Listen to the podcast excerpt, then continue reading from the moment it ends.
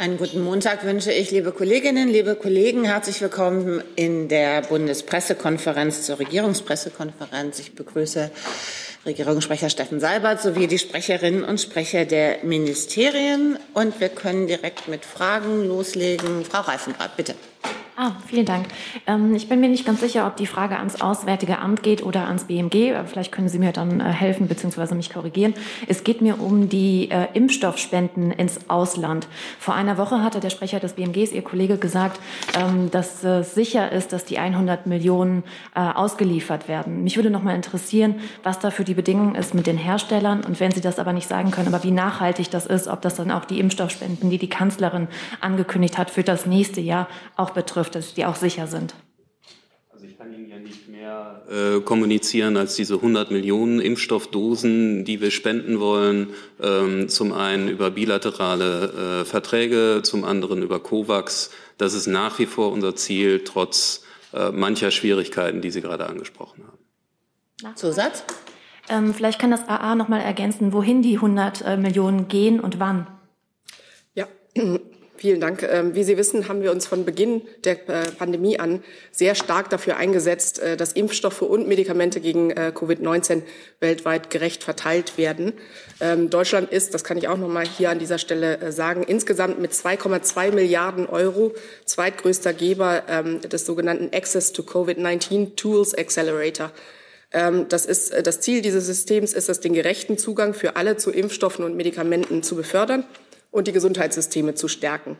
Der Löwenanteil unserer Unterstützung fließt dabei der Impfsäule COVAX zu, die Herr Kautz ja schon angesprochen hat. COVAX konnte insgesamt mittlerweile über 440,3 Millionen Dosen verteilen. Zusätzlich gibt Deutschland, äh, zusätzlich zur finanziellen Unterstützung von COVAX gibt Deutschland mindestens 175 Millionen Dosen Impfstoff aus eigenen Lieferverträgen ab. Davon 100 Millionen in 2021 und mindestens 75 Millionen Dosen 2022. Damit liegen wir in absoluten Zahlen auf Platz zwei als größter Geber von Impfstoffen weltweit. Wir haben an 22 Staaten bereits Impfstoffe gespendet. Über 18 Millionen Dosen sind mittlerweile vor Ort angekommen. Damit liegen wir bei den bereits ausgelieferten Dosen in der EU sogar auf Platz eins. In den nächsten Wochen werden weitere signifikante Abgaben von Johnson Johnson Impfstoffen und BioNTech überwiegend an Länder in Afrika erfolgen. Unsere bisher erfolgten Abgaben teilen sich auf in bilaterale Abgaben und Abgaben über COVAX, wie erwähnt. Bilateral haben wir insgesamt bisher 7,6 Millionen Dosen geliefert, zuletzt nach Thailand. Über COVAX wurden bisher mehr als 10 Millionen Dosen geliefert. Es folgen in den kommenden Tagen Pakistan und die Philippinen. Der größte, allergrößte Anteil unserer Impfstoffspenden, knapp 10,3 Millionen Dosen, wurde an insgesamt 13 Länder in Afrika ausgeliefert. Zusammengefasst wir setzen uns über drei Wege dafür ein, dass Impfstoffe weltweit verteilt und genutzt werden. Erstens fördern wir die Impfstoffplattform COVAX finanziell. Zweitens geben wir Impfdosen über COVAX an Staaten ab, die diesen Impfstoff dringend brauchen und auch direkt verimpfen können. Und drittens geben wir Impfstoff auch bilateral, also von Staat zu Staat, ab. Herr Jung dazu? Ich habe eine Verständnisfrage. Also wenn man von Afrika her denkt, das sind ja äh, über eine Milliarde Menschen, die dort leben, brauchen also mindestens zwei Milliarden Dosen. Sind denn diese 100 Millionen geplanten Dosen über COVAX überhaupt annähernd genug aus Sicht der Bundesregierung? Also ich, wie wir an dieser Stelle, glaube ich, schon mehrfach ausgeführt haben, ist äh, die Bekämpfung der Pandemie eine, äh, eine Herausforderung, der wir uns insgesamt gemeinsam stellen. Wir bemühen uns als Bundesregierung, ähm, so viel zu tun, wie aus unserer Sicht und aus unseren, äh, nach unseren, aus unseren Mitteln möglich ist. Das sind äh, die Bemühungen, die ich soeben dargestellt habe. Diese Bemühungen laufen selbstverständlich weiter. Es bringt an dieser Stelle, glaube ich, nichts darüber zu spekulieren, ob es jetzt schon genug ist für Afrika. Sie wissen, dass wir weiterhin sehr bemüht darum sind, ähm, zum einen Impfstoffe nach Afrika ähm, zu schicken und zum anderen dort auch Produkt Produktionskapazitäten zu stärken, damit Impfstoff in afrikanischen Staaten selber hergestellt werden kann. Zusatz? Ja, aber es ist, macht also sehr wohl Sinn, darüber zu spekulieren, weil 100 Millionen sind doch viel zu wenig bei angesichts äh, von zwei Milliarden nötigen Dosen. Herr Seibert, sieht die, die Kanzlerin das so, dass diese 100 Millionen Dosen in irgendeiner Weise ausreichend sein sollen? Ich glaube, jedem ist klar, dass bei einem Kontinent von der Größe von Afrika 100 Millionen Dosen am Ende nicht das letzte Wort sein können. Das versteht sich von selbst. Es ist trotzdem ein sehr wichtiges Versprechen, eine sehr wichtige Zusage, die die G20 da gemacht haben. Äh, deswegen, weil es nicht ausreichen wird, ähm, ist es ja so wichtig, dass wir dazu kommen, dass auch in den afrikanischen Ländern selbst produziert werden kann, auch durch Technologietransfer. Und die Kollegin aus dem Auswärtigen Amt hat Ihnen ja gesagt, äh, was da bereits anläuft. Das ist mittelfristig äh, sicherlich ein sehr vielversprechender Weg. Ähm, und jetzt geht es darum, dass die Weltgemeinschaft erst einmal diese Abgabe von 100 Millionen Dosen wirklich auch umsetzt. Hi, hier ist Tyler, ich filme das Ganze. Hier ist Thilo, ich äh, stelle dir die Fragen. Hier ist Hans, ich achte aufs Protokoll und stelle fest, wir sind unter drei. Heimliche Info nur für euch. Gar nicht so heimlich, kann man in den Infos lesen, wie man uns unterstützen kann. Nämlich per PayPal oder Überweisung. Weiter geht's. Jetzt muss ich mal nachfragen, Herr Blank zu Corona? Fragezeichen. Okay, dann machen wir da mal weiter. Ja, auch an Herrn Seibert. Ähm, sieht die Kanzlerin eine Notwendigkeit, die kostenlosen Bürgertests aus, äh, wieder einzuführen, wie teilweise gefordert wird? Und wird es diese Woche noch ähm, eine MPK zum Corona, zur Corona-Lage geben, nachdem es ja jetzt einen Spitzenwert in den Inzidenzen gibt? Ja, ich komme auf beide Fragen. Vielleicht versuche ich doch noch mal die Pandemielage aus Sicht der Bundeskanzlerin insgesamt hier zu bewerten. Wie Sie wissen und auch immer wieder von uns hören, ist die Bundeskanzlerin seit Wochen über die Entwicklung der Pandemie sehr besorgt und ruft uns alle dazu auf, Bürger, Wirtschaft, die verschiedenen staatlichen Ebenen das zu tun, was nötig ist, um die Pandemie in den Griff zu bekommen. Wir haben jetzt, Sie haben es gerade erwähnt, tatsächlich bundesweit eine Inzidenz oberhalb der 200. Wir haben nicht überall gleich, aber doch regional extrem hohe Zahlen von Neuinfektionen und in diesen Regionen besonders leider auch wieder rapide steigende Zahlen von Krankenhauseinweisungen mit Corona und von Intensivstationen, die mit Corona-Patienten gefüllt sind. Und es gibt, das muss man sagen, es gibt einen klaren Zusammenhang. Die Situation ist dort am schlimmsten, wo die Impfquoten am geringsten sind. Und die allermeisten derjenigen, die jetzt schwer an Corona leiden und deswegen im Krankenhaus oder auf den Intensivstationen liegen, sind ungeimpft. Es bleibt einfach wahr, dass die Impfung, die vollständige Impfung, die Wahrscheinlichkeit eines so schwerwiegenden Verlaufs ganz stark reduziert. Jetzt in dieser Situation ist für die Bundeskanzlerin klar, unser Hauptaugenmerk, unser erstes Augenmerk muss auf den Älteren, auf den Menschen in den Alten- und Pflegeeinrichtungen liegen. Sie müssen geschützt werden. Dafür gehen die Beschlüsse der Gesundheitsministerkonferenz am vergangenen, vom vergangenen Freitag in die richtige Richtung, sind aber noch nicht präzise genug. Zumindest für ungeimpfte Mitarbeiter in den Heimen und für Besucher muss es eine tägliche Testpflicht geben. Wir haben erlebt, wohin es führen kann, wenn ungeimpfte beziehungsweise Infizierte in die Nähe alter besonders gefährdeter Menschen gelangen. Das muss, soweit es geht, ausgeschlossen werden. Bund und Länder haben im August beschlossen, dass älteren Menschen, den Bewohnern von Alten- und Pflegeeinrichtungen, Auffrischungsimpfungen angeboten werden. Wir haben jetzt Mitte November und das ist nur für einen kleinen Teil der Betroffenen bisher umgesetzt. Und bei diesem langsamen Tempo darf es nicht bleiben. Deswegen noch einmal, wie auch am Freitag hier schon der dringende Appell jeder Betreiber einer Pflegeeinrichtung, einer Alteneinrichtung muss sich darum kümmern, dass das jetzt den Bewohnern dieser Einrichtung möglichst schnell zur Verfügung gestellt wird. Es hätte schon längst geschehen müssen und es ist eben etwas, was nicht äh, von Bundesseite durchgeführt werden kann.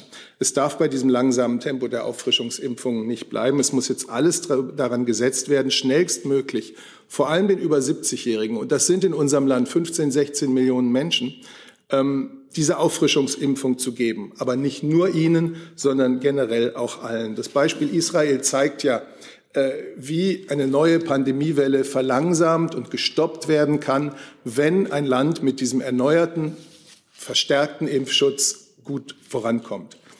Nochmal zu den Zahlen. Ähm, wir sind ja im, im nationalen Durchschnitt jetzt bei einem Hospitalisierungsindex von 3,9, glaube ich. Aber in Bundesländern wie Bayern oder wie Sachsen oder wie Thüringen liegt er jetzt schon über 5, im Falle Sachsen bei fast 8, im Falle Thüringen bei 13,9. Und äh, am schlimmsten Punkt des letzten Winters hatten wir, was diesen Hospitalisierungsindex betrifft, Werte von etwa 15.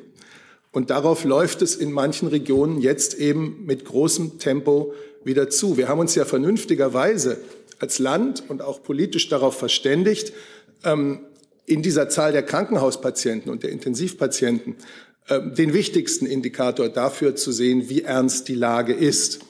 Und ähm, was die Bundeskanzlerin vermisst, das ist eben eine Einigung von Bund und Ländern darauf, ab welchem Wert des Hospitalisierungsindexes zusätzliche Maßnahmen zu ergreifen wären.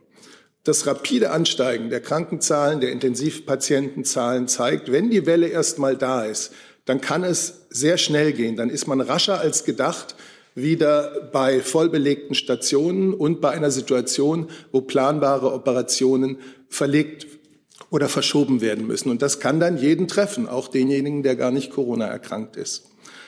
Das medizinische und pflegerische Personal auf den Stationen kämpft um jeden und kämpft für jeden einzelnen Patienten. Und es gibt dabei sein Allerbestes und das nun schon im zweiten Corona-Winter. Wir sollten Ihnen dafür nicht nur danken, das sowieso, sondern wir sollten eben Ihre Mahnungen auch ernst nehmen. Jeder kann mithelfen, dass Intensivstationen nicht noch voller werden. Jeder kann und sollte sich impfen lassen.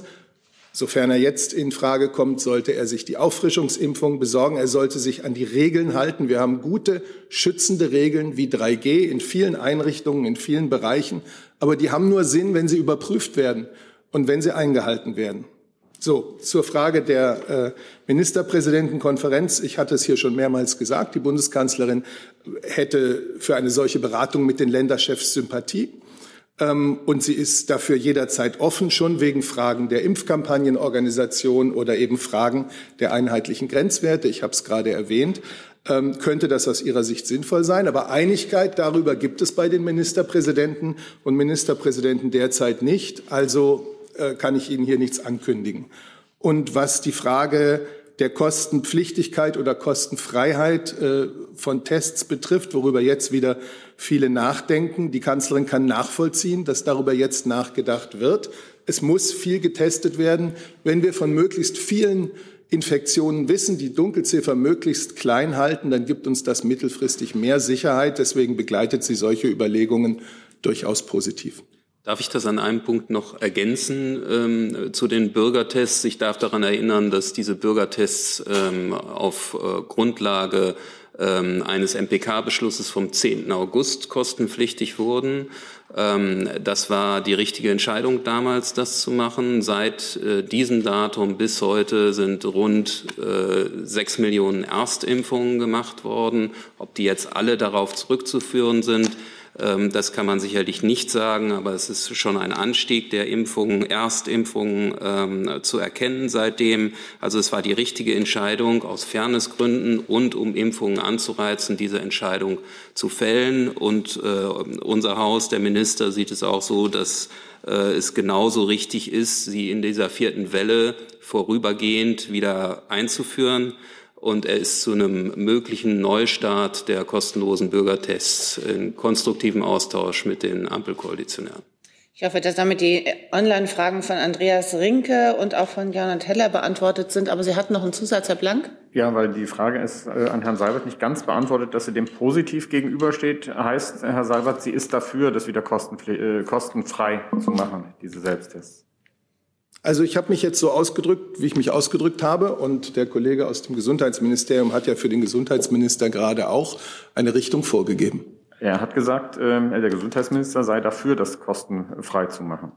Ja, ich denke, die Entscheidung ist noch nicht gefallen, aber die Bundeskanzlerin sieht Argumente dafür. Sie verfolgt äh, die Diskussion und äh, kann das nachvollziehen, was die Befürworter kostenfreier Tests sagen.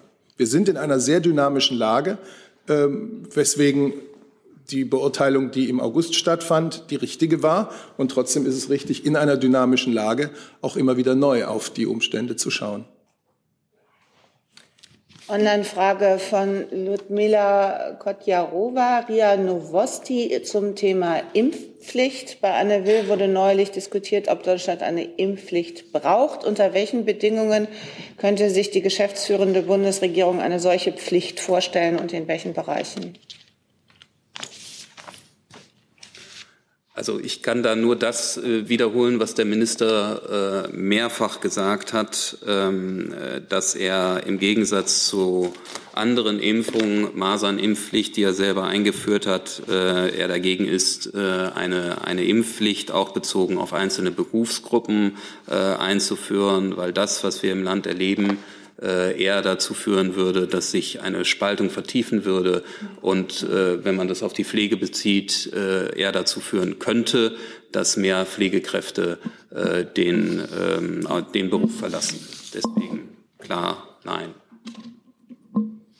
Ja, wir haben uns ja in Deutschland äh, gegen eine allgemeine Impfpflicht ausgesprochen. Wir haben uns immer dafür ausgesprochen, dass jeder Einzelne diese Entscheidung mit Verantwortung trifft. Und ich will sagen, diese Verantwortung, dieser Aspekt der Verantwortung nicht nur für sich, sondern auch für seine Mitmenschen, der wird natürlich dort am allergrößten, wo der Einzelne in seiner täglichen Arbeit beispielsweise im engen und engsten Kontakt mit besonders gefährdeten Personen steht. Da sollte über die Verantwortung ganz besonders äh, abgewogen werden. Herr Reitschuster zu Corona? Dann bitteschön. Eine Frage an Herrn Kaut. Herr Kaut, auf der Homepage. Sie müssten ein bisschen mehr ins Mikrofon reinsprechen, weil sonst können wir Sie ganz schlecht verstehen. So, ich versuche es mit der Lautstärke Na, zu regulieren. Mikrofon ist mir lieber.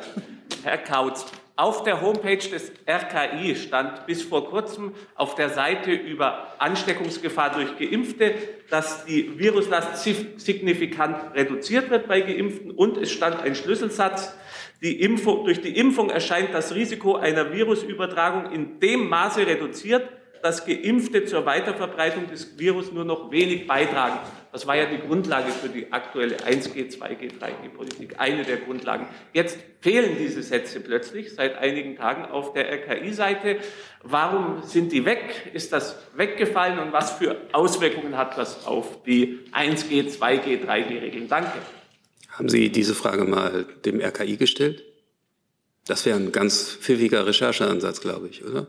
Ja, Herr Kautz, Sie sind verantwortlich als Ministerium, Sie sind für die Regeln verantwortlich und äh, wenn Ihre Bundesbehörde, Ihre oberste so etwas ändert, dann müssen Sie doch als Ministerium, äh, müssen Sie doch da Bescheid wissen. Herr Reitschuster, Herr, Herr, Reitschuster, ich äh, werde sicherlich nicht jede äh, Wendung auf äh, der Homepage des RKI äh, kommentieren, zumal nicht Ihnen. Äh, denn ich habe wiederholt erlebt, dass Sie hier äh, mit, äh, mit zweifelhaften Zahlen hantieren, dass Sie gar nicht die Antworten abwarten, bevor Sie schreiben, dass Sie Fake-Accounts zitieren. Deswegen werde ich mir das angucken, was Sie sagen. Ähm, klar ist, ich kann Ihnen das allgemein einordnen, klar ist, dass Impfungen schützen. Impfungen schützen vor schwerer Erkrankung, Impfungen schützen auch vor Infektion. Und Impfungen sorgen auch dafür, dass man weniger infektiös oder kürzer infektiös ist, wenn man sich doch anstecken sollte. Das wäre jetzt die dritte Frage. Sie hatten schon eine Nachfrage, aber ach, ja gut. Also zum einen möchte ich mich verwehren gegen solche Anschuldigungen. Das wäre ja fast zu prüfen, ob das Verleumdung ist. Und da bitte ich Sie dann, das wirklich zu belegen. Also bitte ich Sie, das äh, nachzureichen. Und nochmal die Frage. Es gibt diesen Satz nicht mehr, hat das Bundesgesundheitsministerium Anzeichen dafür, dass diese Aussage nicht mehr gültig ist? Wenn ja, warum wird dann nicht reagiert? Danke. Äh, Herr Reitschusser, ich habe gerade, glaube ich, ganz klar gesagt, wie wir ähm, äh, Impfungen bewerten. Da, dem kann ich eigentlich nichts hinzufügen. Impfungen schützen, Impfungen sorgen dafür, dass man weniger, weniger lange infektiös ist. Impfungen schützen vor schwerer Erkrankung und auch Ihre Prämisse, was Sie gesagt haben, dass das, so haben Sie es jedenfalls, wenn ich das richtig verfolgt habe, auch geschrieben, dass das äh, das äh, Hauptkriterium war für 2G, 3G, ist ja nicht ganz richtig. Das Kriterium für alle Maßnahmen ist, oder das Hauptziel für alle Maßnahmen ist, zu vermeiden, dass, sich, dass das Gesundheitssystem überlastet wird. Und ein Gesundheitssystem wird belastet und überlastet, wenn viele Menschen auf Intensivstationen äh, liegen. Und die Leute, die wir auf Intensivstationen sehen momentan, Das sind zum Großteil ungeimpfte, zum überwiegenden Teil ungeimpfte oder Menschen mit einem schwächeren Immunsystem, bei, dem die, bei denen die Impfung nicht so stark anstrahlt. Wir müssen ein bisschen auf die Zeit achten. Herr Jörg, bitte auch zu Corona, gell? Ja, zu den Impfungen, Herr Kautz. Also in einigen europäischen Ländern, Italien, Österreich, glaube ich, zählen dazu, vielleicht noch ein paar, werden inzwischen die russischen Sputnik-Impfungen anerkannt, wenn man eine zusätzliche Boosterimpfung noch bekommt. Äh, können Sie sich das in Deutschland auch vorstellen? Wie oder wie stehen Sie zu diesem Modell? Bislang nicht. Was heißt bislang nicht? Können Sie sich das vorstellen? Bislang nicht. Okay. Dann Herr Giesecke. Eine Frage auch an Herrn Kautz. Da geht es nochmal um die Bürgertests. Gibt es denn da schon eine Einigung, wie die in Zukunft kostenmäßig übernommen werden sollen? Herr Spahn sprach da von einer Kostenübernahme via BMG-Verordnung.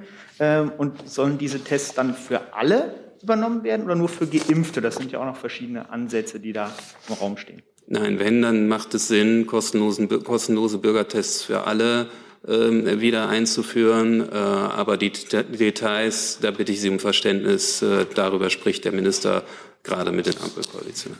Zusatz? Darf ich eine Nachfrage vielleicht noch stellen, wie man das Problem der Ungeimpften jetzt in Zukunft adressieren will? Man hätte ja gegebenenfalls möglicherweise schon früher darauf mit einer Kursverschärfung reagieren können oder müssen. Wie, worauf? Für, äh, wie man mit den Ungeimpften umgeht in Zukunft, also wie man dieses Problem naja. adressiert in Zukunft. Naja, es, es gibt ja die Diskussion um 3G und 2G. Ähm, äh, der Minister hat wiederholt betont, dass äh, in Regionen, ähm, in, denen es, äh, in denen die Pandemie wieder zurückkommt, äh, indem die Infektionszahlen steigen, äh, man auf 2G umstellen kann, umstellen sollte. Es gibt den entsprechenden Beschluss und die entsprechende Erklärung der Gesundheitsministerkonferenz. Also das ist relativ eindeutig, dass wir schon darauf, und das hat ja Herr Seibert gerade ähm, ausführlich gemacht, dass wir auf die Lage adäquat reagieren. Und da spielen natürlich diese Regelungen eine entscheidende Rolle. Dann Herr Jessen, bitte. Herr Kautz erweckt die Bundesregierung die Umwandlung der bisherigen Testangebotspflicht am Arbeitsplatz in eine Testpflicht. Das würde ja das von Ihnen und auch von Herrn Seibert betonte Prinzip des möglichst genauen Nachweises möglicher Infektionen äh, verstärken. Bei Kindern gibt es ja eine solche Testpflicht und die Zahl der doch zunehmenden Impfdurchbrüche äh, besagt ja, dass selbst Geimpfte nicht sicher sein können, nicht infektiös zu sein.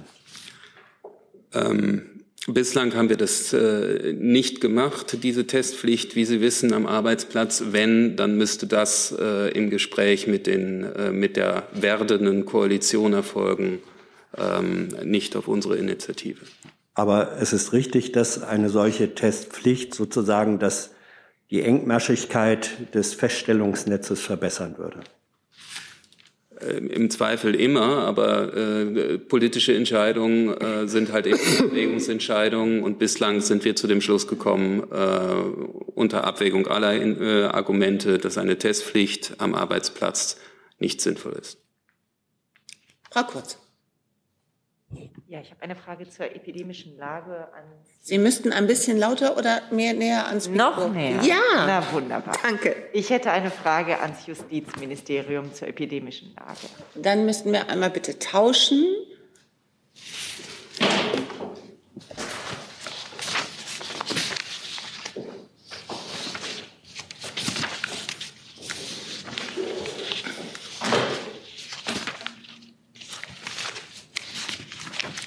So, es wird ja immer wieder angeführt als Argument, äh, dass eine Verlängerung der epidemischen Lage aus rechtlicher Sicht nicht möglich wäre, unter anderem wegen der Impflage. Wie äh, ist die Position des Bundesjustizministeriums?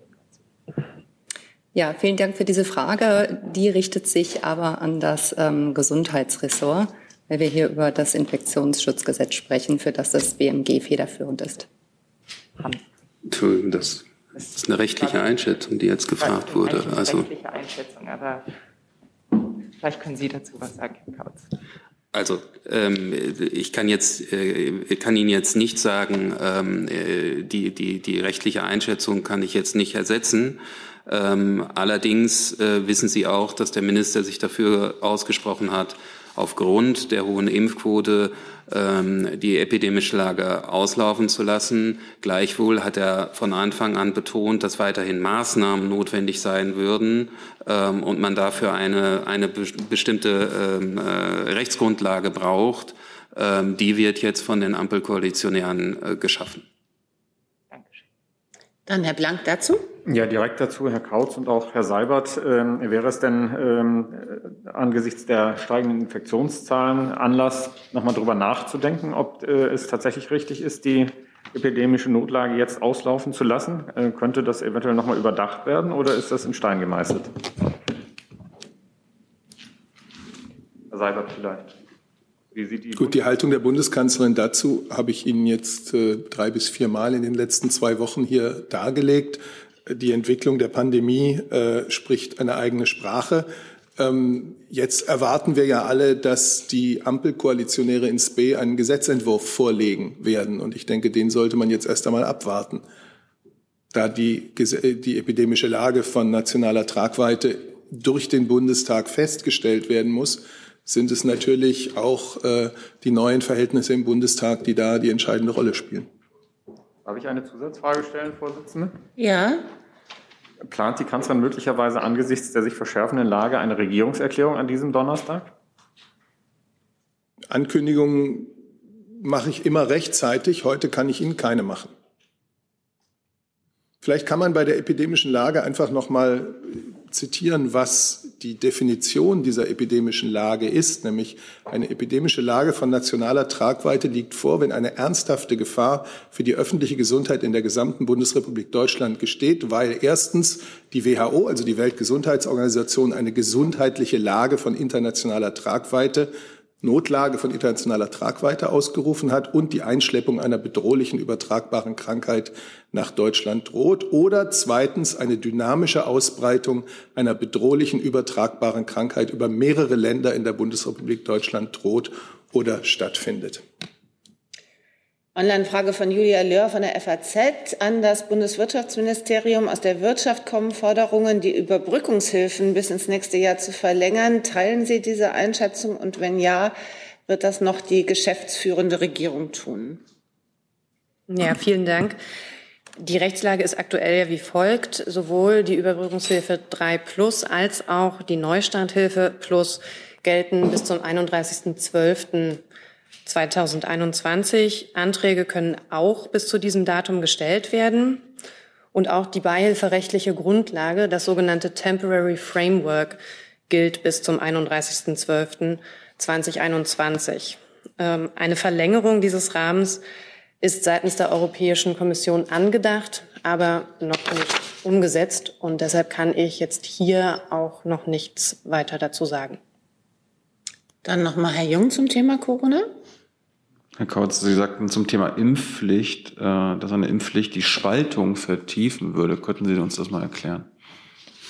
Ja, das, äh, worauf der, der Minister immer rekurriert, ähm, sind Anspannungen in der Bevölkerung, ähm, die er erlebt, äh, zum Beispiel im Wahlkampf, äh, auf äh, Diskussionsveranstaltungen, bei Demonstrationen, die Vorveranstaltungen äh, stattfinden. Wir haben es am Wochenende wieder erlebt, gegen Auflagen, wenn da demonstriert, demonstriert wird, teilweise gewalttätig.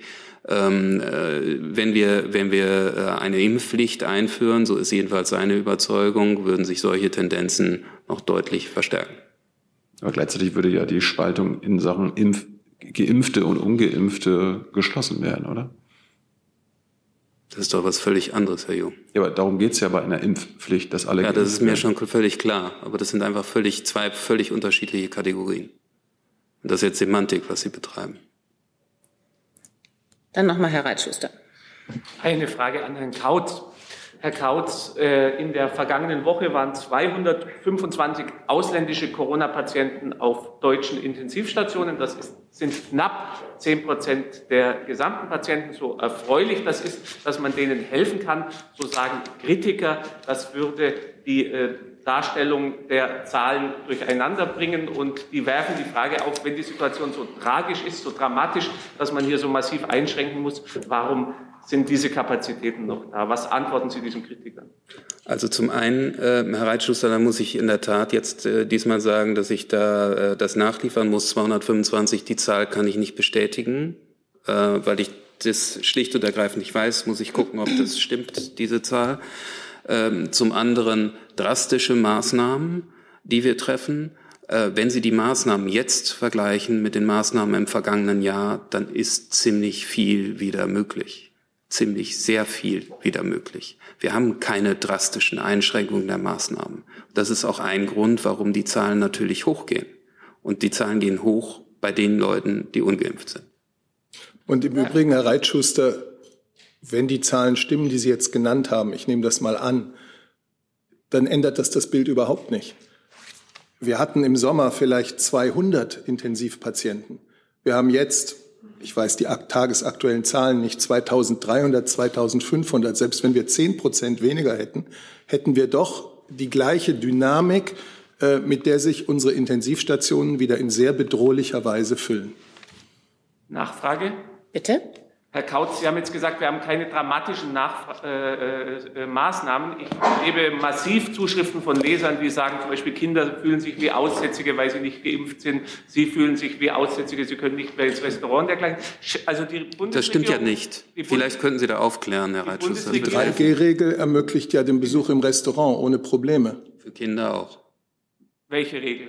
Die 3G-Regel? Ja, aber 2G gibt es ja schon zu einem großen Teil. Also ich will jetzt nicht ins Detail gehen, das können wir ähm, Das sollten Sie aber, das sollten Sie, weil Sie, weil Sie in Ihrer Frage eine Unwahrheit behauptet haben, Herr Reitschuster, und das können Nein, wir nicht das durchgehen. Keine Unwahrheit. Doch. Das unterstellen Sie mir. Nein, ich Doch. sage das Vielleicht könnten wir zu einem geordneten Verfahren zurückkommen. Die Frage war genau, die Frage war, ich habe Sie also richtig verstanden, die Bundesregierung geht davon aus, so haben Sie das gesagt, dass die jetzigen Maßnahmen nicht dramatisch sind. Ja? Das habe ich nicht gesagt. Doch. Ich habe das verglichen mit dem vergangenen Jahr.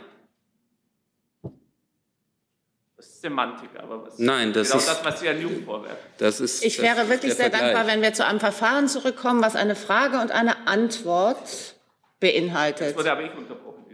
Und ich finde, wir sollten auch insgesamt vielleicht zu einer verbalen Abrüstung kommen.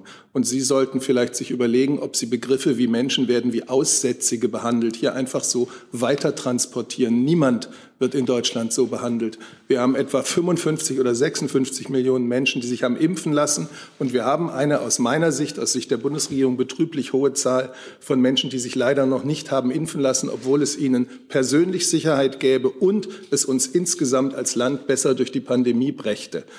Als Aussätziger wird niemand behandelt und das einfach so als, als Begriff in den Raum zu stellen, ist meiner Meinung nach ein Beitrag äh, zu einem wirklich schlechten Klima. Nein, das ist Aufgabe der Presse, das zu transportieren, was Leute fühlen. Nachdem sie sie entsprechend auch journalistisch beliefert haben. Also bin ich schuld. Ich werde diese Diskussion jetzt nicht weiter führen lassen und wir kommen zu Herrn Lücking mit einem neuen Thema. Ja, zur Frage Afghanistan in Richtung des Auswärtigen Amtes. Helfer von Hilfsorganisationen berichten von Tötungen und. Entschuldigung, habe ich Ihnen das richtige Mikrofon angemacht? Ja. Ja. Okay. Also. Vielleicht spreche ich noch nicht laut genug. Ähm, zum Thema Afghanistan. Helfer von Hilfsorganisationen berichten von Tötungen durch die Taliban und dass es immer schwieriger wird, die Menschen in den Verstecken über Bezahldienste ähm, zu unterstützen. Wie ist die Erkenntnislage des Auswärtigen Amtes? Sie haben ja breite Zahlen äh, gestreut, wie viel Hilfe nach Afghanistan geht. Erreicht diese Hilfe auch die Menschen in den Verstecken? Vielen Dank, Herr Lücking. Erstmal vielleicht äh, zu den Tötungen. Äh, es gab ja am Wochenende Berichte über ähm, die Tötung von vier Frauen in Masar. Dazu kann ich Ihnen sagen, dass wir diese Berichte zur Kenntnis genommen haben. Eigene Erkenntnisse liegen uns allerdings nicht äh, zu, diesen, äh, zu diesen Überlieferungen vor. Ähm, es ist aber ganz unbestritten natürlich eine schreckliche Tat, äh, die aufgeklärt werden muss. Ähm, was, äh, was unsere Hilfe angeht, da haben Sie zu Recht äh, darauf verwiesen, dass wir das hier an dieser Stelle schon mal dargestellt haben. Es gibt mir auch noch mal Gelegenheit einzuordnen, dass wir ähm, die Gespräche mit den Taliban, die wir immer schon geführt haben und auch weiterhin führen, dass wir die natürlich jetzt inhaltlich darauf richten, dass solche humanitäre Hilfe, die wir weiterhin leisten für die Menschen vor Ort in Afghanistan, dass diese Hilfe auch tatsächlich die Menschen erreicht und dass zudem ähm, die Taliban es den Menschen in Afghanistan ermöglichen, ähm, auszureisen, wenn sie es äh, dann möchten. Das betrifft unter anderem die Frage, ähm, äh, ob, ob die Menschen und auf welche Art die Menschen äh, Pässe oder andere Ausweispapiere äh, benötigen und erhalten. Und äh, das betrifft auch ganz praktische Fragen äh, von äh, Ermöglichung der Weiterreise oder Ausreise zum Beispiel in Nachbarländer. Wie Sie wissen, das haben wir mehrfach äh, auch schon dargestellt, äh, sind wir weiterhin bemüht darum, ähm, die Ausreise von Personen, äh, die wir als schutzbedürftig identifiziert haben, ähm, zu ermöglichen. Dazu ähm, zählt unter anderem der Landweg. Pakistan ist da ein, ein sehr wichtiger Nachbarstaat, der eine sehr entscheidende Rolle spielt. Wir haben auf dem Landweg, das kann ich an der Stelle auch noch mal sagen, was die äh, Zahlen angeht, äh, insgesamt 1400 afghanischen Staatsangehörigen ähm, ermöglicht auszureisen und äh, sie wurden dann auch bei der Weiterreise nach Deutschland unterstützt bei im, mittels ähm, fünf organisierten Weiterflügen. Ähm, auch was den Luftweg angeht, das habe ich an der Stelle, glaube ich, vorletzte Woche auch noch mal ausgeführt, geben wir uns weiterhin, bemühen wir uns weiterhin darum, Ausreisemöglichkeiten zu schaffen. Ähm, es wird unter anderem ähm, es, es, gibt Planungen möglicherweise ähm, für, eine, äh, für eine, einen Charterflug, äh, den Deutschland macht. Da, zu den genauen Planungen kann ich Ihnen aber an dieser Stelle noch keine Auskunft geben. Wenn das der Fall ist, hole ich das gerne an dieser Stelle nach. Zusatz, Herr Lücke? Ja, die Nachfrage zu den Bezahldiensten. Es gibt ja etablierte Wege, den Menschen in den Verstecken zu helfen, doch die Dienstleister beschränken die Möglichkeit, irgendwie dieses Geld äh, nach Afghanistan zu bringen. Sehen Sie seitens der Bundesregierung eine Möglichkeit, da Einfluss zu nehmen, Gespräche aufzunehmen? Also uns ist natürlich bewusst, dass die Menschen vor Ort alle Möglichkeiten nutzen wollen, die sich äh, bieten, um möglichst schnell auszureisen und an Hilfe auch zu gelangen. Ähm, es ist aber so, dass sich die Bundesregierung ja an, äh, an Recht und Gesetz halten muss und dass wir vor diesem Hintergrund beispielsweise den Kauf von Pässen oder anderen Hilfsangeboten, die da im Raum stehen, nicht unterstützen. Aber wie gesagt, stehen wir auch in Gesprächen mit den Taliban darüber, um Ausreisen auch ohne Pässe beispielsweise zu ermöglichen. Nochmal Afghanistan, diesmal online von Aisa Taibi, Al Jazeera. Deutsche Zeitungen berichten, dass Botschafter Markus Putzel nächste Woche nach Afghanistan reisen wird, um über die Beziehungen zu den Taliban zu sprechen. Wird Deutschland seine Botschaft in Kabul eröffnen? Ja, wir haben diese Medienberichterstattung am Wochenende zur Kenntnis genommen. Wie immer kommentieren wir äh, Medienberichte an dieser Stelle nicht. Ich habe deutlich gemacht, äh, dass, dass wir Gespräche mit den Taliban weiter führen. Äh, insofern hat sich da nichts äh, verändert. Ich habe auch den Inhalt dieser Gespräche deutlich gemacht und diese Gespräche führen wir selbstverständlich weiter über unseren Botschafter äh, Markus Potzel und auch über den Afghanistan-Beauftragten des Auswärtigen Amtes. Welche Art und Form hat die Beziehung der deutschen Bundesregierung zu den Taliban? Fragt noch, noch äh, der Kollege noch nach. Ähm, die Beziehung an sich, ich weiß nicht genau, auf was sich die Frage bezieht. Also wie gesagt, wir führen Gespräche mit, äh, mit den Taliban und äh, unsere Beziehungen äh, haben sich nicht verändert. Dann Frau Timofeva mit einem neuen Thema, bitte. Ähm, an Frau Sasse bitte. Situation an der Grenze äh, Weißrussland-Polen. Wie bewerten Sie das? Und äh, Haltung der weißrussischen äh, Regierung insgesamt in diesem Zusammenhang? Und gibt es schon, äh, planen Sie konkrete Maßnahmen? Äh, vielleicht äh, hilft äh, die Bundesrepublik Polen beim Grenzschutz oder weitere Sanktionen gegen Minsk in diesem Zusammenhang? Danke. Ja, Frau, Timo, Frau Timofeva, ähm, wir hatten uns an dieser Stelle äh, schon äh, vorletzte Woche, glaube ich, ausführlich ähm, zur Lage an der äh, belarussisch-polnischen Grenze geäußert und auch sehr deutlich gemacht, dass uns diese Situation aus, ausdrücklich weiter besorgt. Wir beobachten, dass das Lukaschenko-Regime weiter Migranten nach Belarus lockt und sie auf eine gefährliche Reise in Richtung EU ähm, schickt. Es gibt Hinweise, dass das Minsker Regime die Menschen trotz der widrigen Verhältnisse und auch der winterlichen Temperaturen immer wieder zur Grenze schickt, äh, zum Teil mit Zwang.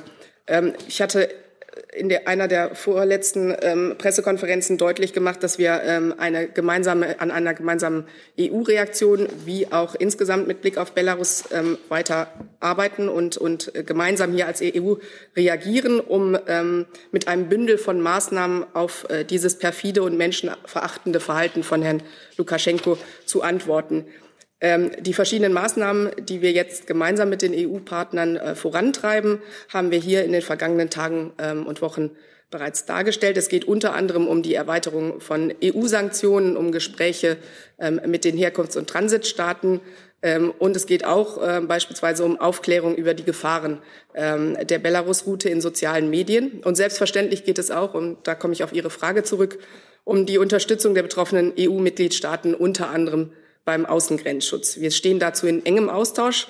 Unter anderem hat äh, Außenminister Maas gerade ähm, vergangenen Montag mit der zuständigen EU-Innenkommissarin Johansson telefoniert. Wir hatten dazu äh, über unseren Twitter-Kanal auch äh, die Inhalte verbreitet. Ich will noch mal, wenn ich darf, ganz kurz daran erinnern, dass ja auch der vergangene Europäische Rat Ende Oktober sich mit dieser Frage schon auseinandergesetzt hat, die seitdem noch an Dringlichkeit gewonnen hat und ganz klar genannt hat, das ist ein laufender hybrider Angriff Belarus, äh, des belarussischen Regimes gegen äh, einen Mitgliedstaat der Europäischen Union. Das belarussische Regime agiert als Schlepper. Es instrumentalisiert in einer politisch wie menschlich verwerflichen Weise Flüchtlinge und Migranten. Und Europa wird sich diesem laufenden hybriden Angriff gemeinsam entgegenstellen. Herr Jörg, dazu? Ja, und das Innenministerium, ist Ihnen bekannt, dass heute eine Menschenmenge in vierstelliger Zahl äh, Richtung polnische Grenze sich bewegt? Also die haben sich wohl aus verschiedenen Gruppen zusammengetan und marschieren jetzt in diesen Minuten Richtung polnische Grenze. Und äh, welche Unterstützung könnte die Bundesrepublik jetzt den polnischen Kollegen dort an dieser Grenze geben? Und, was, und wie, wie reagieren Sie dann, wenn, Sie, äh, wenn es zu einem massiven Durchbruch der polnischen Grenze kommt? Also zunächst einmal sind uns die Berichte äh, über diese Personengruppe bekannt. Es gibt ja auch Videos und Bilder, die in den sozialen Netzwerken ähm, umhergesendet werden. Das kennen wir, ähm, aber das ist natürlich nicht die einzige Informationsquelle, die wir behördlicherseits bedienen. Wir stehen in einem engen Austausch mit den polnischen Behörden. Die Bundespolizei hat Kontakte ähm, auf Arbeitsebene äh, und äh, es gibt dort eine permanente Abstimmung. In der vergangenen Woche hat äh, ein Besuch stattgefunden. Äh, die Bundespolizei war in Polen zu Arbeitsgesprächen und wir können nur sagen, dass äh, also die polnischen äh, Behörden äh, mit enormem Aufwand äh, versuchen, den Schutz der Außengrenze zu gewährleisten. Schutz der Außengrenze bedeutet, dass äh, Grenzübertritte so erfolgen, dass man diejenigen, die nach Polen einreisen, auch kontrollieren kann und dann entscheiden kann, ob Einreisevoraussetzungen erfüllt sind oder nicht.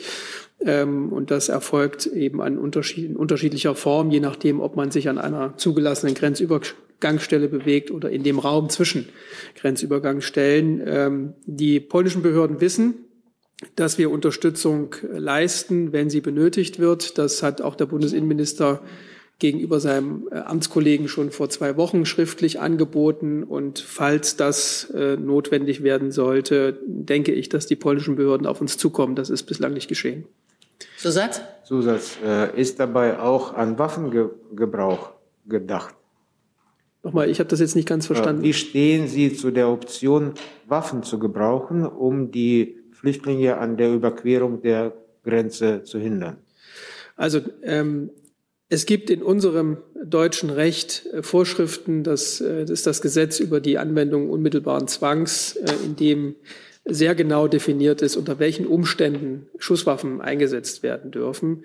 Ähm, und das sind ganz, ganz strenge Regelungen, bei denen es in der Regel darum geht, Gefahren für Leib und Leben abzuwehren.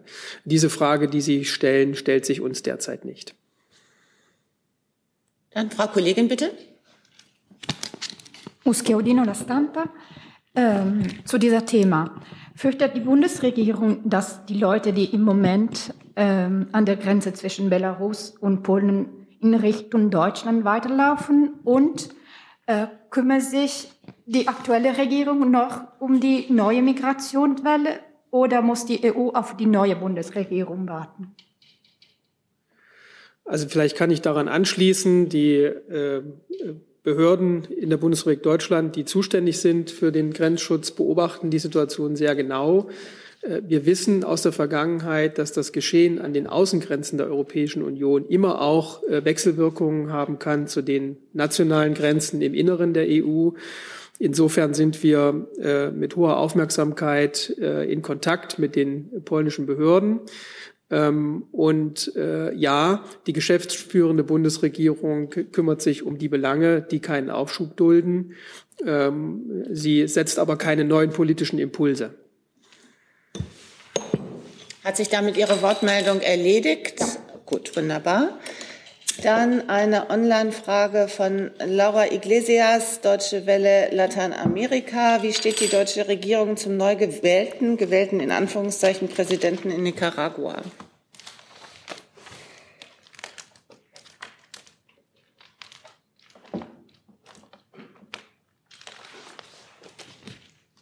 Ich würde ähm, hier für das Auswärtige Amt äh, antworten und äh, zum einen darauf verweisen, äh, dass heute ähm, eine Erklärung von der EU zu den Wahlen in Nicaragua veröffentlicht werden wird im Namen aller EU-Mitgliedstaaten. Ähm, und zum anderen ähm, kann ich für die Bundesregierung und für das Auswärtige Amt sagen, dass der Wahlprozess in Nicaragua aus unserer Sicht nicht die Mindestvoraussetzungen einer freien und fairen Wahl erfüllt hat. Insbesondere befinden sich mehrere Oppositionsführer in Haft und andere in Exil. Sie hatten daher keine Möglichkeit, an der Wahl teilzunehmen. Wir rufen die Regierung von Nicaragua dazu auf, zum demokratischen Prozess zurückzukehren und die politischen Gefangenen unverzüglich freizulassen. Möchten Sie ergänzen, Herr Sahne? Dann Herr Jung mit einem neuen. Bitte. Also diese Zahl, die Sie genannt haben, Herr Reitschuster, können wir so nicht nachvollziehen. Vermutlich ist das die Zahl seit Pandemiebeginn von ausländischen Patienten, die behandelt wurden. Insofern stimmt die Zahl, die, die Relation auch nicht. Im Übrigen möchte ich darauf verweisen, dass die Länder diese ähm, äh, ausländischen Patienten aufnehmen, die Bundesländer die ausländischen Patienten aufnehmen und natürlich Bundesländer diese Patienten aufnehmen, die das auch leisten können. Also Sie werden in Schleswig-Holstein werden Sie ausländische äh, Patienten finden, aber äh, in Sachsen nicht. Das als Nachtrag dazu. Herr Jung mit einem neuen Thema. Ich habe eine Frage an Frau Sasse ans Auswärtige Amt zum Thema Mali. Das haben wir ähm, jetzt nicht verstanden. Ich habe eine Frage an Frau Sasse vom Auswärtigen Amt zum Thema Mali. Es geht um ECOWAS. Äh, die Wirtschaftsgemeinschaft westafrikanischer Staaten hat jetzt Sanktionen gegen die dortigen Militärherrscher, mit denen die Bundesregierung ja äh, zusammenarbeitet, verhängt. Wie bewerten Sie diese Maßnahmen? Es geht darum, dass die zugesagten Wahlen innerhalb von 18 Monaten jetzt doch nicht stattfinden werden. Die Antwort auf diese Frage müsste ich nachreichen, Herr Jung. Unsere Position kann ich vielleicht ergänzen. Unsere Position zu Mali hatten wir ja schon mehrfach dargestellt, auch was die äh, Bemühungen von ECOWAS in dem Konflikt zu vermitteln angeht. Und ähm, an dieser grundsätzlichen Position zu Mali hat sich nichts geändert. Allerdings, was Ihre konkrete Frage nach Sanktionen von ECOWAS angeht, würde ich gerne die Antwort nachreichen. Herr Jessen. Neues auch, Thema. Ja, neues Thema, auch an Frau Sasse, Thema Namibia. Ist aus Sicht der Bundesregierung äh, die Gruppe der Nama ein indigenes Volk? Ja, Herr Jessen, damit nehmen Sie ja Bezug auf, äh, auf verschiedene Fragen, die Sie in der letzten Woche, wenn ich das richtig verstanden habe, mit Herrn äh, Burger schon diskutiert haben. Ähm, wir hatten auf eine Ihrer Fragen, äh, die noch offen waren, ähm, nachgeliefert. Das betrifft die Frage ähm, zur Deklaration über indigene Völker. Ich weiß nicht, ob Sie jetzt ergänzend zu dieser Nachlieferung, die wir Ihnen bereits übermittelt haben, ähm, noch äh, etwas wissen möchten. Ich kann im Moment über diese Nachlieferung hinaus nichts äh, zu, ihrer, zu Ihrer Frage beitragen. Ja, äh, ich will das gern ähm, erläutern. In der Nachlieferung in der Tat war aber die Frage, ob es sich bei den Nama äh, um ein indigenes Volk handelt oder nicht, nicht beantwortet worden. Wurde sozusagen nicht behandelt. Deswegen würde ich das gerne wissen, weil sich aus der Antwort äh, natürlich dann ähm, weitere Rechte, zum Beispiel der indigenen Völker und deren Wahrnehmung ergeben. Das also für die, Beein für die Einschätzung des Sachverhaltes wäre die Einschätzung der Bundesregierung, worum es sich bei den NAMA eigentlich handelt, äh, von zentraler Bedeutung. Die ist bisher noch nicht geliefert worden. Da bitte ich um Nachlieferung. Vielleicht dann noch, möchte ich doch noch mal für alle grundsätzlich einordnen. Die Frage von Herrn Jessen äh, bezieht sich darauf, ob die Bundesregierung äh, sich an die Deklaration der Vereinten Nationen über indigene Völker gebunden fühlt bei den Verhandlungen oder bei den Gesprächen, die wir mit der namibischen Regierung äh, geführt haben in der Vergangenheit. Herr Boger hatte sich dazu ausführlich geäußert und ich möchte an dieser Stelle für alle auch erwähnen, äh, dass wir Herrn Jessen auf seine Frage geantwortet hatten. Das ist jetzt ein etwas längerer Text, den ich aber ausdrücklich vorlesen möchte. Die Bundesregierung ist aktiv an Verhandlungen im Rahmen der Vereinten Nationen beteiligt, um die Rechte und die Teilhabe von Indigenen weiter zu stärken und selbstverständlich bestrebt, diese Rechte umzusetzen. Die Bundesregierung hat sich von Beginn der deutsch-namibischen Verhandlungen an mit der namibischen Regierung darauf verständigt und darauf geachtet, dass Vertreter der Nama und Herero an allen Phasen des Dialogs beteiligt sind. Ursprung der Verhandlungen aus namibischer Sicht ist der Auftrag der namibischen Nationalversammlung vom 26.10.2006, der ausdrücklich auch die Beteiligung der Nachkommen der Opfer des Völkermordes vorsah.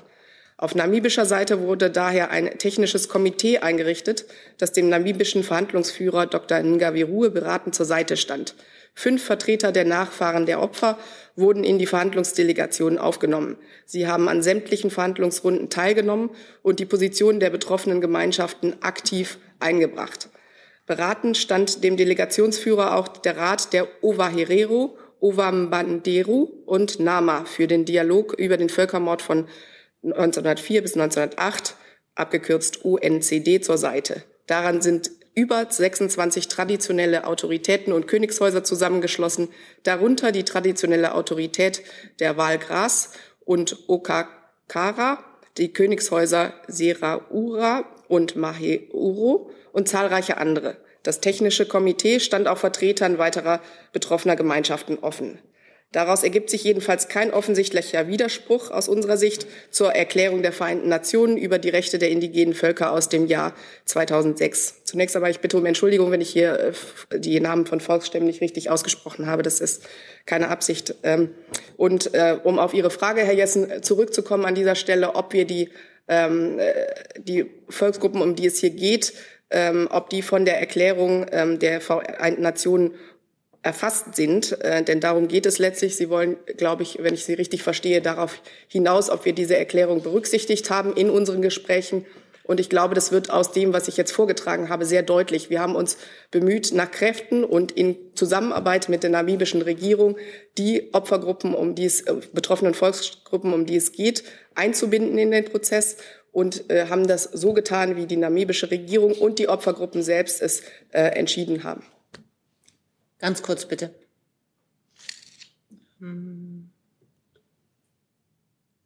Ja. Danke für das Verlesen der ausführlichen Antwort, aber darin wird eben auch deutlich, dass die Frage tatsächlich nicht beantwortet ist.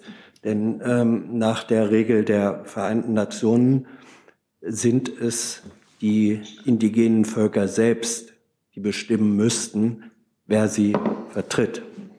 Was Sie vorgelesen haben, und danke nochmal dafür, zeigt einen Prozess, bei dem nicht die Bevölkerungsgruppen selbst bestimmt haben, wer sie vertritt, sondern es wurden Mitglieder Jessen, haben Sie dieser, dazu eine Frage? Ja, Bitte. natürlich habe ich. Es wurden Mitglieder dieser Gruppen benannt vom Parlament.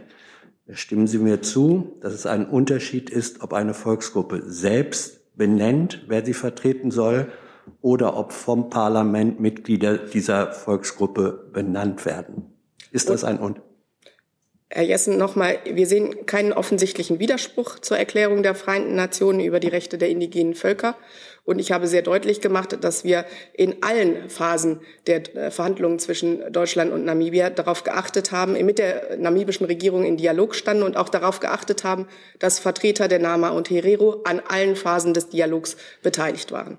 Ich darf auch noch mal darauf verweisen, dass der Verhandlungsführer Dr. Ngavirue selber, der leider inzwischen ja verstorben ist, ähm, aus einer dieser Volksgruppen äh, stammte. Herr Jörg, beim neuen Thema. Ja, auch an Frau Sasse. Es gibt Berichte über Truppenbewegungen auf der russischen Seite der russisch-ukrainischen Grenze.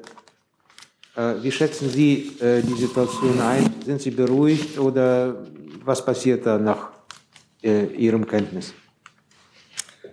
Ja, Herr Jolker, ich kann Ihnen sagen, dass wir die äh, Lage selbstverständlich sehr, sehr aufmerksam äh, be äh, beobachten und uns auch sehr eng dazu mit ähm, anderen Partnern austauschen zu einzelnen ähm, Inhalten vertraulicher Gespräche mit diesen Partnern, auch was ähm, mögliche ähm, russische Truppenbewegungen angeht, ähm, kann ich Ihnen allerdings keine Auskunft geben. Wie gesagt, wir beobachten die Lage sehr, sehr aufmerksam und ähm, dazu gehören auch die aktuellen Truppenbewegungen. Aber Zusatz? Beunruhigt sind Sie nicht. Doch, selbstverständlich. Ganz grundsätzlich, äh, die Zunahme äh, der Verletzungen des Waffenstillstandes im Donbass selber ist schon äh, beunruhigend, ebenso wie die Behinderung der Arbeit ähm, der Beobachtungsmission der OSZE, SS, SMM. Die Bundesregierung setzt sich daher dafür ein, ähm, die Spannungen in der Region zu reduzieren. Und äh, dazu gehört auch, dass wir darauf drängen, die Transparenz zu erhöhen, was Truppenbewegungen angeht im Grenzgebiet. Ich würde gerne erst noch mal weitermachen, Frau Timofeva. Äh, ja, Frau Sasse, zu diesem Thema auch Normandie-Format. Ähm, der ukrainische Regierungspräsidentensprecher äh, hat gesagt, äh, Normandie-Format ist aus äh, und Vereinbarung über Gipfeltreffen sowie Ministertreffen kann nicht stattfinden. Äh, ich weiß, dass früher hat Auswärtiges Amt gesagt, mit Frankreich zusammen haben sie äh, Verhandlungen zum Thema Ministertreffen geführt. Also wo, wo stehen jetzt diese Verhandlungen? Herr Seibert, wenn Sie ergänzen möchten, ich äh, möchte noch mal darauf verweisen, äh, dass äh, das Ergebnis eines äh, Gesprächs äh, von Bundeskanzlerin Merkel und dem französischen Staatspräsidenten Macron mit dem russischen Staatspräsidenten Putin im Oktober der klare Auftrag war, ein Treffen im ähm, Normandie-Format der Außenminister zeitnah durchzuführen um dringend benötigte Fortschritte bei der Konfliktlösung zwischen Russland und der Ukraine äh, zu erzielen. Wir haben darüber in den vergangenen Wochen sind wir mehrfach darauf eingegangen. Wir hatten auch berichtet in der vergangenen Woche, hatte das mein Kollege Herr Burger getan, über ein äh, Schreiben der russischen Seite. Und ich kann dazu im Moment äh, nur sagen, dass wir weiterhin sehr intensiv daran arbeiten, dass ein solches ähm, Treffen im Normandie-Format der Außenminister aller vier Staaten stattfindet. Aber wie gesagt, äh, ist es auch, äh, ergibt sich schon aus dem Format, ähm, für ein Quartett braucht es äh, vier Spieler, die mitspielen. Frankreich, Deutschland und die Ukraine stehen für ein Treffen bereit. Wir hoffen, dass die Russen das ebenfalls sind. Zusatz? Also ein Datum gibt es nicht. Ich habe Ihnen dazu heute nichts zu, mitzuteilen. Ja, Professor, Sie hatten gesagt, dass Sie mit Ihren Partnern über die Situation an der Grenze dort äh, beraten. Sie wollen den Inhalt nicht wiedergeben, aber können Sie sagen, was sind das für Partner? Ah, selbstverständlich, äh, da die OSZE, wie Sie wissen, eine entscheidende Rolle in der Region äh, spielt, äh, sprechen wir selbstverständlich mit der OSZE über die Lage. Wir sprechen äh, mit Partnern wie den USA, selbstverständlich mit den Franzosen und auch mit den äh, beteiligten Konfliktparteien, also der Ukraine und Russland. Hey Leute, der heutige Supporter dieser Sendung ist ihr alle. Und ihr alle seid die beste Unterstützung für unabhängigen, kommerzfreien Politikjournalismus auf dem Publikumsmarkt. Und darum bin ich ein Fan davon. Also ein Fan von euch. Macht weiter so. Per PayPal oder Überweisung. Danke dafür und jetzt geht's weiter. Und dann bräuchten wir für die letzte Frage für heute nochmal das Verkehrsministerium hier vorne auf dem Podium.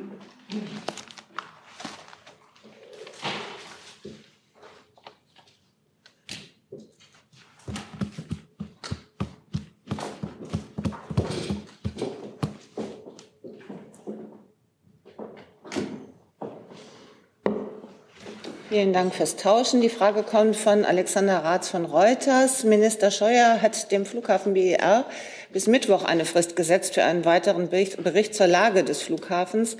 Warum hält der Minister das für erforderlich? Ja, vielen Dank für die Frage. Wie Sie ja wissen, ähm, ist es richtig, das Bundesverkehrsministerium hatte bis zum 5. November einen ausführlichen schriftlichen Bericht zum ersten Jahr des Betriebs des BRS angefordert.